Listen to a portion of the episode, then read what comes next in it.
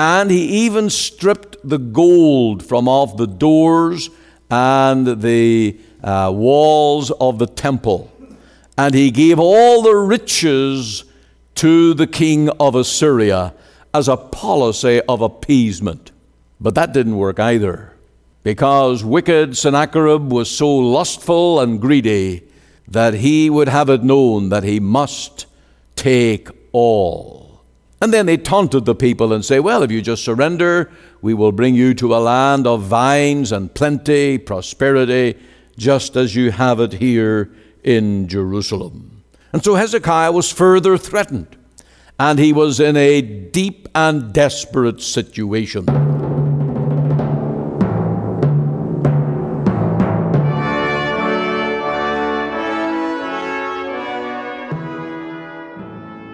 Welcome again to Let the Bible Speak. This is Pastor Ian Goligher. I trust that today the Lord will use His Word. We're to preach on 2 Kings 19. This is about Kings Hezekiah's confidence in his God. And my friend, this is the mark of faith and walking by faith, not by sight. And of course, the Bible tells us the just shall live by faith. And when we put our confidence in God, in the midst of times of trouble, then we prove that we are indeed trusting, leaning on the Lord, and learning to hand it over to the way the Lord in which He will lead us. We have a message in song today by Al Smith, Only a Moment, and I assure you, we always enjoy the singing of Al Smith. Then we have our story today on obedience. This is a missionary story of how a missionary got through to the hearts of the people by himself obeying God's word. And when they saw that example, that became the foundation for days of blessing in sowing the seed of the gospel. Yes, we need to obey the book, not just to be hearers only, but to be doers. And the Lord Jesus said, that this is the person who builds his house on the rock. Those who hear only, well, they're just building on sand. It's all temporary, and when the storm comes, then it will not stand. But today, I trust the Lord will draw near, bless His word, and encourage you through this program that you might live more and more unto the Lord. Back to Second Kings, Second Kings, and I read from chapter 19, but I'm going to take my text from chapter 18 and the verse 19. So I'll give you just a few seconds to find that. Uh, 2 Kings chapter 18 and the verse 19. These are the words of Rabshakeh. He is the message boy of King Sennacherib, the wicked Assyrian.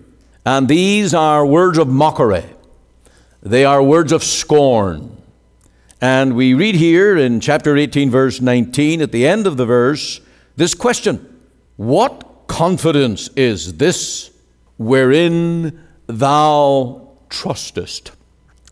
This Sunday, we are marking the milestone of our ministry here in Surrey. Our first church location was in North Surrey on Grosvenor Road. And then in 1992, we opened this church building here uh, for the preaching of the gospel. We have labored, we have prayed and preached the word, and there have been times of triumph. And also, there have been times of trouble. And in times of trouble, we are driven to our knees. And it teaches us to pray, to call on God, and to depend upon Him.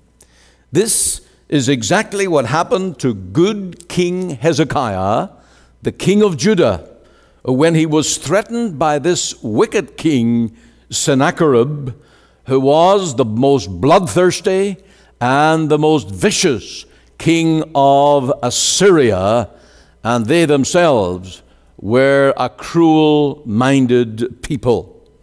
Now, in chapter 18, verse 9, Uh, and we're scanning a number of chapters here because it's, it's quite an involved story.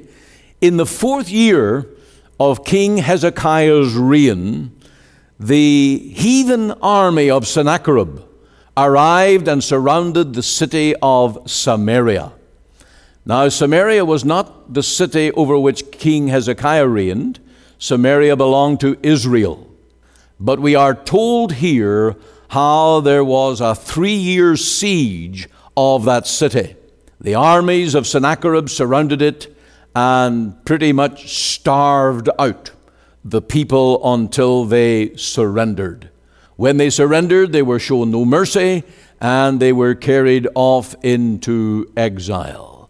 And next, we're told here in chapter 18, verse 13, 10 years later, in the 14th year of Hezekiah's reign, that the armies of Sennacherib arrived at the gates of Jerusalem. And they came threatening good King Hezekiah. Now, the Samaritans, they had a policy of self reliance, and it failed them. They trusted in their walls, they trusted in their own resources, but eventually they ran out.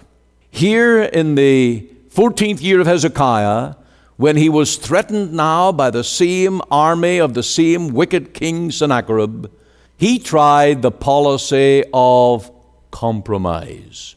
And we're told in these verses, uh, if you look at verse 16, for example, uh, in chapter 18, how that to appease the king, he gave away all the silver of the city, and he even stripped the gold from off the doors and the uh, walls of the temple. And he gave all the riches to the king of Assyria as a policy of appeasement. But that didn't work either, because wicked Sennacherib was so lustful and greedy that he would have it known that he must take all. And then they taunted the people and say, Well, if you just surrender, we will bring you to a land of vines and plenty, prosperity, just as you have it here in Jerusalem. And so Hezekiah was further threatened, and he was in a deep and desperate situation. And we read here in chapter 19, 14, uh, chapter 19, verse 14, the prayer that he offered unto God, and how he took the letter from the wicked king Sennacherib, he spread it out before the Lord, and he cried unto God in prayer. Now, I'd like us to read it together again because we need to see the, the prayer of Hezekiah and how he learned to call on the Lord in the day of trouble chapter 19, verse 14. And Hezekiah received the letter of the hand of the messengers and read it. And Hezekiah went up into the house of the Lord and spread it before the Lord. And Hezekiah prayed before the Lord and said, O Lord God of Israel, which dwellest between the cherubims, thou art the God, even thou alone of all the kingdoms of the earth. Thou hast made heaven and earth. Lord, bow down thine ear and hear. Open, Lord, thine eyes and see and hear the words of Sennacherib, which hath sent him to reproach the living God. Of a truth, Lord, the kings of Assyria have destroyed the nations and their lands, and have cast their gods into the fire. For they were no gods, but the work of men's hands, wood and stone. Therefore they have destroyed them. Now therefore, O Lord our God, I beseech thee, Save thou us out of his hand, that all the kingdoms of the earth may know that thou art the Lord God, even thou only. And in swift response, the prophet Isaiah was sent to say, God has heard your prayer, Hezekiah. And God was a witness to Sennacherib's reproach. If you look at verse 23, uh, you will see, By thy messengers thou hast reproached the Lord. And God heard that reproach, that scorn, that mockery. They weren't only mocking Hezekiah, the man of God, but they were mocking Hezekiah's God. And the Lord in heaven heard that reproach. And then down in verse 28, uh, you'll notice uh, the word rage. And this is Sennacherib's rage against the God of heaven. Because thy rage against me and thy tumult is come up into mine ears. Therefore I will put my hook in thy nose. And so God decided to hear Hezekiah's prayer and to defend the city. And the long story and the short, in one night, God sent an angel, and the angel destroyed the army of Sennacherib. 185,000 Assyrian soldiers dead. And the strange statement you have toward the end of the chapter is that in the morning when they awoke, they were all dead corpses. Now, that's not when the Assyrians awoke, that's when the people of Judah awoke. And they gazed out to look at the army of Sennacherib, and they were all dead corpses. God heard the cry of the Lord. Now, in that account, you have three policies the policy of self reliance, the policy of compromise, and then there's the policy of trusting in the Lord. And I want to talk to you this morning about those three policies in our lives and in our times of need and trouble because they are really the ways that we can respond. We can turn to rely on ourselves, or we can compromise and try and placate the enemy, or we can truly only trust in the Lord. So let's go to the first one the policy of self reliance. We're back in chapter 18 to look at this city of Samaria, who in the fourth year of Hezekiah's reign were invaded by Sennacherib and surrounded, and they endured a very long, hard, bitter three year siege, and they were facing the cruelty of Sennacherib and the Syrian army. Now, to put things into place, the Assyrian army had the reputation in the Middle Eastern world at that time as ISIS has today. None of us would imagine that if you fall into the hands of ISIS, that you're going to be shown any mercy. They are ruthless, cruel, bloodthirsty, and seeking to promote their own agenda. And so, Samaria, they shut the gates. They defied Sennacherib, and they resorted to rely on their own self support. And for three years, they sought to eke out an existence in self reliance. You can imagine how during that siege they would have uh, restricted every little speck of food. They would have guaranteed that no one ate too much or drank too much. And as time went on, bodies would waste. Famine would be on the very faces and the eyes of the people until they were but living corpses behind those walls. And then the enemy came in when they were weakened and brought to nothing. We're told in chapter 18, verse 12, uh, that during that time, God was not with them.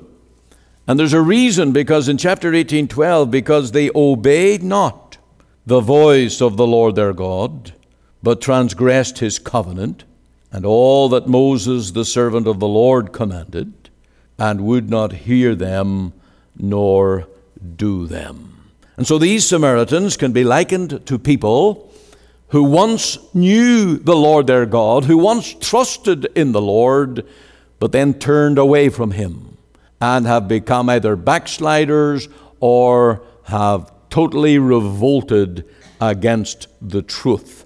And so many people have done that in our nation even today.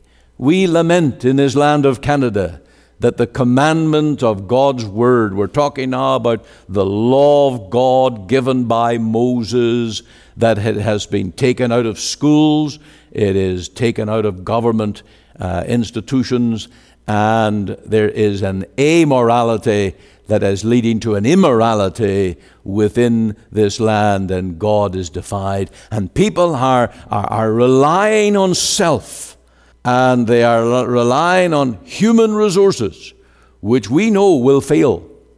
And in the day of trouble, they will have no hope and nowhere to turn.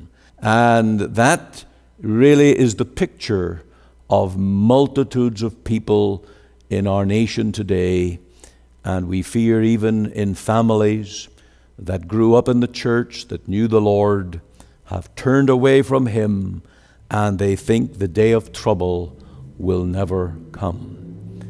Maybe perhaps there's someone here today and you are living that life. You're living the life of self reliance. You're depending upon your own resources. You say, I can do it. And when I get to that stage where there's a crisis or an emergency, I can handle it. And I have every help that I need. But when the day of trouble comes, you will have no God, no Savior, no one to help your soul, no one to lead you through the valley, no one to stand against the enemy. That's the philosophy, the policy of self reliance. And then in chapter 18, verse 13, we see the policy of appeasement. And we'll just read this section again in 2 Kings 18, verse 13. Now, in the 14th year of King Hezekiah, did Sennacherib, king of Assyria, come up against all the fenced cities of Judah and took them. And Hezekiah, king of Judah, sent to the king of Assyria to Lachish, saying, I have offended. So here he is now, wringing his hands, and he's offering an apology, and he's saying to this wicked king, Oh, I'm terribly sorry. Uh, I am the offender. And he is saying, Return from me, and that which thou puttest on me I will bear. Any tribute, any rent money that you want me to pay, any taxes you want me to pay, just put it on, and I will pay. And the king of Assyria appointed unto Hezekiah, king of Judah, 300 talents of silver and 30 talents of gold. And so he got what he asked for. And Hezekiah gave him all the silver that was found in the house of the Lord and in the treasures of the king's house. At that time did Hezekiah cut off the gold from the doors of the temple of the Lord and from the pillars which Hezekiah king of Judah had overlaid, and gave it to the king of Assyria. And so that was his policy of appeasement. He thought he could buy his way into some kind of at least temporary friendship with this wicked king and get by. Well, alas, it didn't work. It was a policy of absolute folly. The lust and the greed of King Sennacherib could not be assuaged by these things. He wanted all, and he wanted the city, he wanted the power, and he wanted the people to be in total service to him. And so his massive army now sat outside the gates of Jerusalem, waiting their opportunity to take the city. It didn't work. And we need to learn today that the policy of appeasement never works. And yet it is in our human ingenuity uh, the thing that we might adopt very, very quickly. There are those who surrender to the God of this world, just the worldly ideology, the philosophies of man and their human thinking, and we just go along with it thinking that we can accomplish a good goal through compromise. And so many give up their principles, they give up their morals, and they sell even the truths of the gospel, and they water things down that they might get along with the spirit of the world. I want to counsel you today that the policy of appeasement never works. It never works in the workplace. Uh, you know of managers and bosses, and they try to sort of compromise and placate, and it's not good leadership.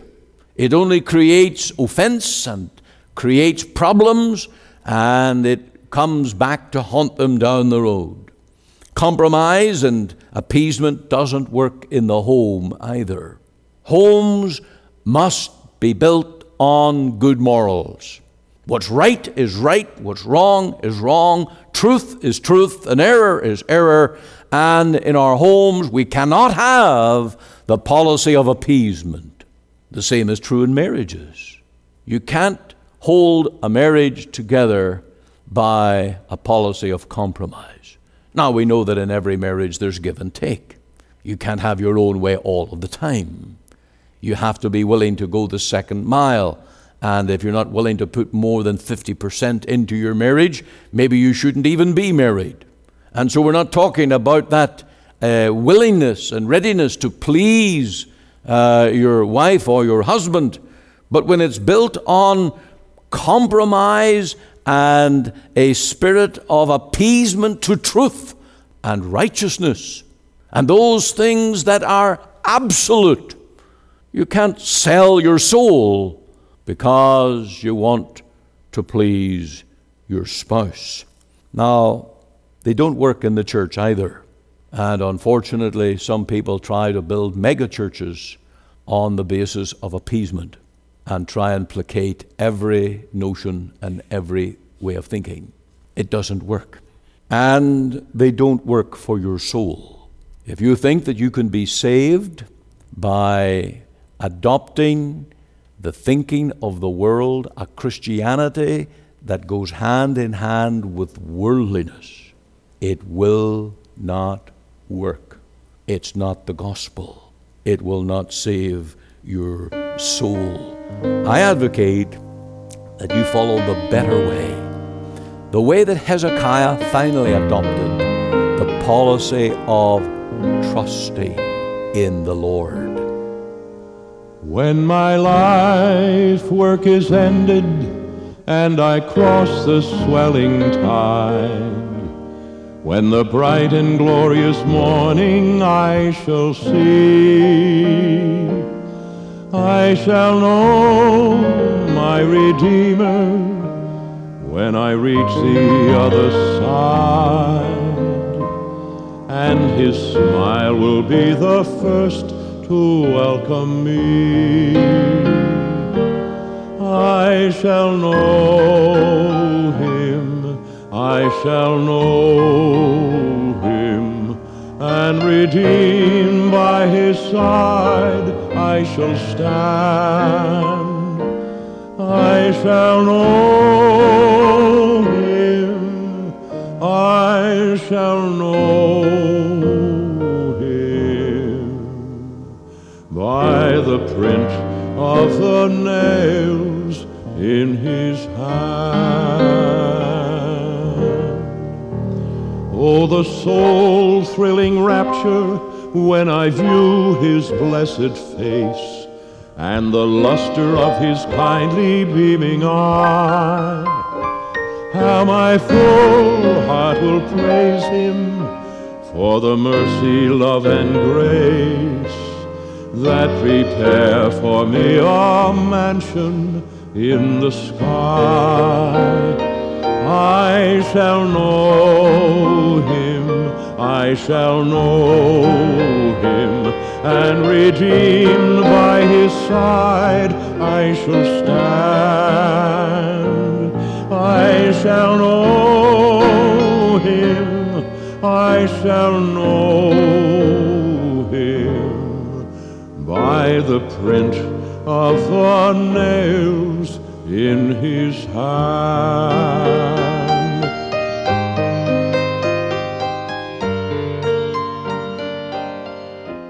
You're listening to Let the Bible Speak. This is Ian Goligher, and I trust that the Lord's Word has been a word for your own heart today. On the issue of obedience, here is a message from the mission field by a man called Ben Byer and this was a story told in the magazine known as Gospel Herald. Give to him that asketh. At Banza Manteke, a mission station of the Livingstone uh, Inland Mission, Reverend Henry Richards had a very unusual experience. Never again did he question the truthfulness of Bible statements.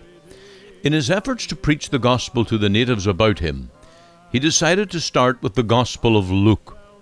Each day he would translate 10 or 12 verses and then expound them to his congregation, asking God to bless his efforts.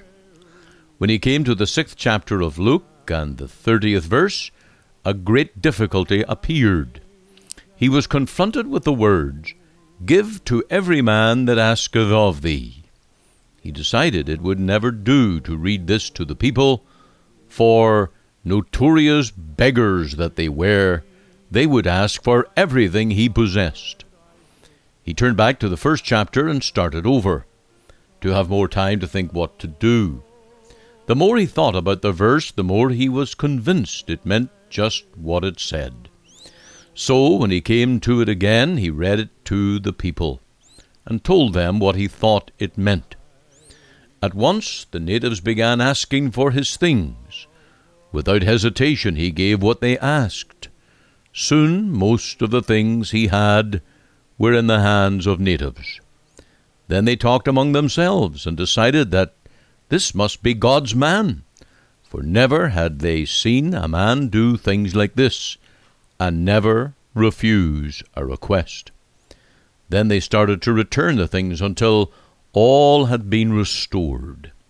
It was this obedience to God's word that started the revival among them, which soon banished heathenism. Oh, what a message! And I trust that God, the generosity of God's people will become our testimony. These Christians obey the book. They love the Lord more than they love things. This is indeed a great witness before an unbelieving world. Try it today. Give something in Jesus' name, even a cup of cold water, and you will in no wise lose your reward.